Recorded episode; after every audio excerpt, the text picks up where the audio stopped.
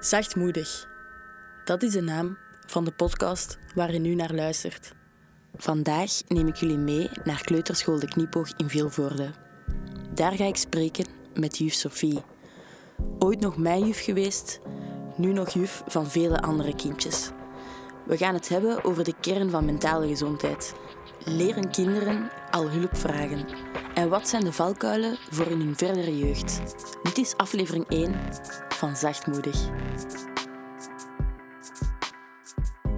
Zijn jullie in de kleuterklas dan al bezig rond mentale gezondheid? Echt zo, het mentale gezondheid. Bij kleuters is dat natuurlijk wel... Allee, dat is moeilijk, hè, maar wat dat wij eigenlijk willen doen, is zo over hun gevoelens. Wij leren ze eigenlijk dat ze over hun gevoelens eh, moeten praten. Ehm, ja, vaak zien we het ook bij kinderen als ze niet goed voelen. Dan, allee, je ziet dat aan hun gezichtje. Ja, ja, ja. En dan proberen we daarover te praten. Eh, kinderen die dat er niet over willen praten of moeilijk daarbij gebruiken we pictogrammen of zo. Oké. Een doos vol gevoelens bestaat er ook. Eh, En dat zijn dat dan kaartjes of ja, dat zijn kaartjes waar dat ze dan eigenlijk kunnen op aanduiden. Dus je hebt bang, boos, verdrietig, blij. En dan kunnen ze eigenlijk aanduiden eh, hoe dat ze hun voelen en dan zo proberen te verwoorden. Ehm, wat dat we dan ook, kinderen bij wie dat je zegt van dat gaat moeilijk, hebben we dat ook al eens een keer gemaakt voor dat kind. Dus dat ze bijvoorbeeld met een, gelijk, een, een cirkel met de vier gevoelens dan, hè, boos, blij, bang, verdrietig. En dat ze dan het wijzerken of zo kunnen aanduiden van hoe dat ze hun voelen en dat ze op die manier wel over kunnen praten. En de emoties zo wat leren kennen. Ja, ja, daar zijn wij wel over bezig. Wat, dat, wat dat ik ook zo, om de emoties te leren kennen, vaak doe, is bijvoorbeeld een, een liedje boos zingen, of een liedje verdrietig zingen, of een liedje blij. Ze vinden dat wel heel leuk. En wat dat wij ook aanleren in de klas, is als ze zo... Als iemand iets doet dat ze niet leuk vinden, dat ze moeten stop zeggen. Ah ja, oké. Dat, is wel, dat is wel echt een goeie. Dus echt zo grenzen ja, ja. aanleren. Dus en dan, ja, als ze stop zeggen, en soms hoorde dat ook, van hoorde een kind zeggen stop, en dan nog eens stop. Ja. En dan, ja, dan zeggen we ook van, ja, ze heeft al twee keer stop gezegd. Wat wil dat zeggen? Hè? Dat ze het niet leuk vindt, dat je moet stoppen. Eh, dus op die manier eigenlijk. Hebben jullie ook al zo instanties moeten inschakelen of zo? Allee, zijn er zo serieuze dingen al geweest waar jullie denken van... Ja, ehm, Dat jullie zelf niet kunnen oplossen of, of doen? eh, als het ehm, erg is, dan kunnen we altijd bij het CLB. Ja. Eh, dus we hebben een paar keer per jaar, we hebben normaal twee keer per jaar is er een MDO gepland, eh, waar, dat wij waar dat wij dingen kunnen overleggen met CLB over problemen dat we niet meer goed weten hoe dat we moeten aanpakken in de klas. Ehm, nu, zo echt over die gevoelens en over... We hebben zoiets wel een kindje gehad die dat eigenlijk de eerste twee, drie jaar niet heeft gebabbeld tegen mij. En in de derde kleuterklas is die tegen mij beginnen Babbelen. babbelen. Dus, maar zo zie je eigenlijk dat sommige kinderen heel veel tijd nodig Ja. hebben en anderen niet. Wij zitten nu ook met een bodemloos kindje in de klas. Dus dat is eigenlijk een kindje die ehm, niet, geen moederliefde heeft gekend vanaf de Mhm. geboorte. En dat is wel heel moeilijk. Ja, dat is echt gedragsproblemen, heel zwaar. Maar dat is ook omdat hij dus na de geboorte direct naar een W6 is gegaan en dat hij niet op zijn mama haar buik heeft gelegen. En Mhm. en dat is echt wel heel zwaar. En daarvoor, wat dat ik ook wel doe, is boeken lezen. Ehm, dus ik heb boeken gelezen over bodemloze kinderen. Ik heb ehm, een bijscholing erover gevolgd, over bodemloze kinderen. Omdat, omdat me dat ook heel hard boeit. Ja, daar echt, daar echt mee bezig geweest. Die, die, ja, ik, ik, ik heb dat kind opgevolgd van in de peuterklas was ik daar zorgjuf. En ik zie die doodgraag. Echt doodgraag. Dat is wel echt Maar die kan bloed van onder mijn nagels halen. Het is de manier van aanpakken hoe dat wij het eigenlijk ja, draaglijk maken voor, die, voor hen. Want die, gaat, al- die heeft altijd het gevoel dat niemand hem graag ziet. Wel heftig. Ja, dat is Allee, heel op die leeftijd dan... ehm kun je ja, zo dat, ja, dat is zo. verwachten wat er. Allee, Nee, dat is, je weet niet Ja. wat dat daar... Als ik de boeken lees, komt op latere leeftijd gaan er wel nog meer problemen. Je Ja. merkt wel hoe ouder dat dan wordt, meer struggles. en hoe meer struggles. Wat denk je dat, dat het zo wat makkelijker zou maken om zo die, die issues en die taboes rond mentale gezondheid zo wat weg te werken?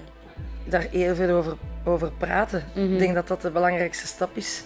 Als je zo... Kinderen moeten iemand hebben, een leerkracht die dat ze kunnen vertrouwen. Een, Dat moet eigenlijk een vertrouwenspersoon zijn, iemand dat ze bij terecht kunnen. Ja. Ik heb ook altijd zoiets, als ze niet... Als ze niet maar dat is dan over oudere kinderen, dat is niet bij kleuters. Als ze niet bij de ouders terecht kunnen, maakt niet uit. Willen ze bij een...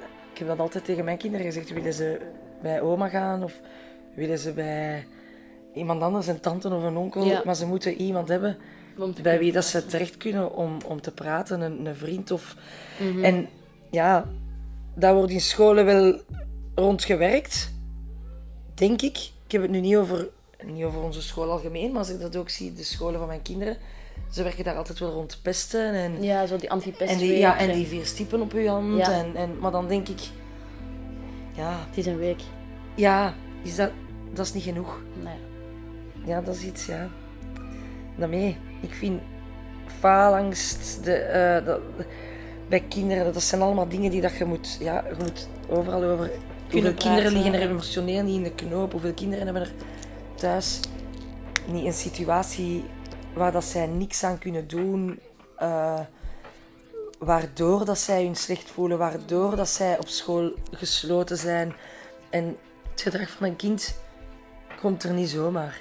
Nee, dat is. Dat is. Dat is bij een reden. Maar vaak, vaak zie je het ook Een niet. kleuter kan dat niet zeggen, hè. Nee. En die zijn dan hier ook heel vaak, eh, die, zijn die de taal niet machtig. Ehm, waardoor dat ze het al zeker niet kunnen zeggen. En dan ja, is het een beetje raden. En, en, en dan, moet dan, moeten heel we, moeilijk zijn. dan moeten we eigenlijk ervan uitgaan en kijken naar hun gedrag. Hè. Mm. En, en zien, kind dat zomaar ineens crisissen krijgt, die krijgt dat niet zomaar. Nee, ja, nee, Dat kan inderdaad. niet. Allee, En- dat, dat. En als je zo ziet dat er bijvoorbeeld kinderen met een bepaalde met iets struggelen, of als bijvoorbeeld dan over die gevoelens, als er kinderen zijn die dat over hun gevoelens, dan gaan we eigenlijk met, kunnen met die kinderen zeggen van, we maken daar gevoelens dingen mee, of we doen een projectje rond Mhm. gevoelens, en dan, die kinderen die zullen daar dan wel Ja, ja, ja. naartoe stromen, of naartoe, zonder eigenlijk echt bewust te zeggen van, dat is voor u, of dat is voor u, maar dan, allee, bijvoorbeeld eh, een kindje die, die dat heel moeilijk in de kring kan eh, stilzitten, of, en altijd roept hij ertussen, en altijd roept hij, en dan, ja, dan maken wij pictogrammen van, hè, in de kring, zitten we stil, steken we onze vinger op, roepen we niet, maar dan, hang, dan doe dat gewoon algemeen, terwijl het dan eigenlijk wel voor dat kind is. Ja, Maar die pakt dat dan ook mee op. En dus op die manier zijn ze eigenlijk wel bezig met... Ja, je pakt de problemen aan. Ja, je moet, hè, want het is anders niet, niet haalbaar. Dus we, dat is echt altijd denken en overleggen met de collega's van hoe zouden we dat kunnen aanpakken voor, die, voor dat kind. En dan bedenken we iets. Lukt het niet, ja, dan stoppen we en dan proberen we iets anders. Totdat je eigenlijk een manier vindt om dat kind ja. zo goed mogelijk te kunnen helpen. Er zijn wel veel kindjes met emotionele Ja, oké. Ja. Maar toch, dat is zo niet van, vanzelfsprekend, denk ik. Nee. Ehm, ja, ik vind dat, ik vind Maar dat is het belangrijkste in een, in een, niet alleen in een kleuterklas, in, in, in elke klas welbevinden. Dat staat op nummer één. Ja, dat een kind is... dat zich niet goed voelt in de klas, kan niet tot spel komen, kan niet ontwikkelen. ja, waar, waar bots je zelf vaak op? Eh, op, op het hulp willen bieden bij kinderen. Ehm, en op welke manier bied je zelf hulp? Ik denk dan soms misschien, wat ik zou denken, is misschien ouders. Allee, ik weet niet Ja. dat, dat, dat dat soms een moeilijke is. Ja, ik denk eh, omdat je soms niet altijd weet hoe de thuissituatie is. Mhm. en, en je ziet dan wel dat een kind emotioneel niet oké is. Mhm. Maar als ze er dan zelf niks van vertellen, of als je niet weet hoe het er, waardoor dat het kind emotioneel niet oké is, ja, dan is het soms moeilijk om te, om te helpen. Dan is eigenlijk, ja, dan moeten we er gewoon voor zorgen dat die zich bij ons wel goed Mhm, voelen en dat ja. die een gevoel van veiligheid en van dat die zich geliefd voelen en veel knuffelen en Ja. Ehm, ja, en, en ook, ja, als je het dan, weet je, vaak duurt het ook heel lang voordat er iets. Dus je vraagt dan bijvoorbeeld wel hulp aan het CLB, maar dan moet, dan moet een, eh, en tegen Aanvragen en zo heb ik Ja, gehoord, tegen ja. dat je, Ik, ik tegen dat daarvan verschoten. eigenlijk allemaal in gang schiet. Dan, Ja. En dan denk ik van, allee, die kinderen Ja, ik, zitten ik- wel en dat die worden niet verder geholpen. Ik wist niet dat dat die- zo ging, maar dat is wel, Ja, ik vind dat dat, wel wel- ehm, niet zo goed. Nee, Dat is, nee, dat is zo, maar dat is, ja, ja dat is echt erg. Ik Ja. geloof dat het belangrijk is om, om aan kinderen aan te leren dat hulp vragen oké is en belangrijk is. En... Dat is ook iets dat wij heel vaak in de klas eh, zeggen, of, of, of, allee, of dat ik aan de kinderen ook vaak zeg. Bijvoorbeeld, we gaan elke week naar de computerklas. En dat zijn zo een paar kindjes die, als ze dan vastzitten met de computer, wat, wat normaal is, want ze weten nog niet hoe dat, dat werkt, die gewoon blijven zitten. En zo heb dat, in de klas is dat ook heel vaak. Die blijven gewoon zitten en wachten totdat de juf komt om te dat helpen. En dan zeg ik eigenlijk altijd van... Mag dat dan, ah, ik maak daar dan altijd een grapje over. Ik zeg, je mag dat vragen hè, aan de juf. Ik zeg, ik, ik, ik ga jullie niet opeten, hè. ik eet niet graag kindjes. zeg ik dan. En dan lachen ze zo wel eens. Dan, hè, Ook een dan voor die verlegenheid een beetje te... Maar ja, wij, wij zeggen dat altijd. Vraag hulp aan de juf. Ja. Fouten maken mag. Fouten maken is normaal als er iets gebeurt. Allee, Ja, want ik denk dat dat, dat is ook Dus- een, een mooie voorbereiding als ze dat nu al leren, ja. voor als ze ouder worden, denk ik. Ja, Dus ik denk dat, daarom kom ik ook naar het lager en de kleuterklas. Dat is echt de basis Ja, van... dat is de basis. Als ja. je een, een puber bent of een tiener, dan komen er zoveel prikkels binnen. En als je al niet Ja. voorbereid bent op bepaalde dingen, ja, Nee, dat is zo. dat is heel moeilijk. Heb je zo een boodschap voor je toekomstige, nu kleine leerlingen, later grote leerlingen? Ehm, voor als ze hun zeg maar slecht voelen of die het moeilijk hebben om hulp in te schakelen. ehm, die zaken. Ah, wel, ik denk, ik denk terug zo dat erover praten. Dat ze, ik denk dat dat het belangrijkste is, dat ze echt iets durven zeggen als ze hun goed voelen bij die leerkracht. En zoals ik daar juist zei, dan is dat niet, de, is dat niet die juf, is dat een andere juf, dan is dat die andere juf. Maakt niet uit als het maar een juf is. Of iemand die dat Ja, hun een andere persoon. ja, die, dat hun, die dat naar hun luistert. Dat denk ik dat wel het belangrijkste is. En zoals dat je zei, als ze dat durven, gaan ze dat later ook durven doen. De eerste jaren van een kind zijn zo belangrijk voor de verdere jaren dat nog gaan komen. En dat is mij nu nog zoveel meer duidelijk gemaakt met deze podcast.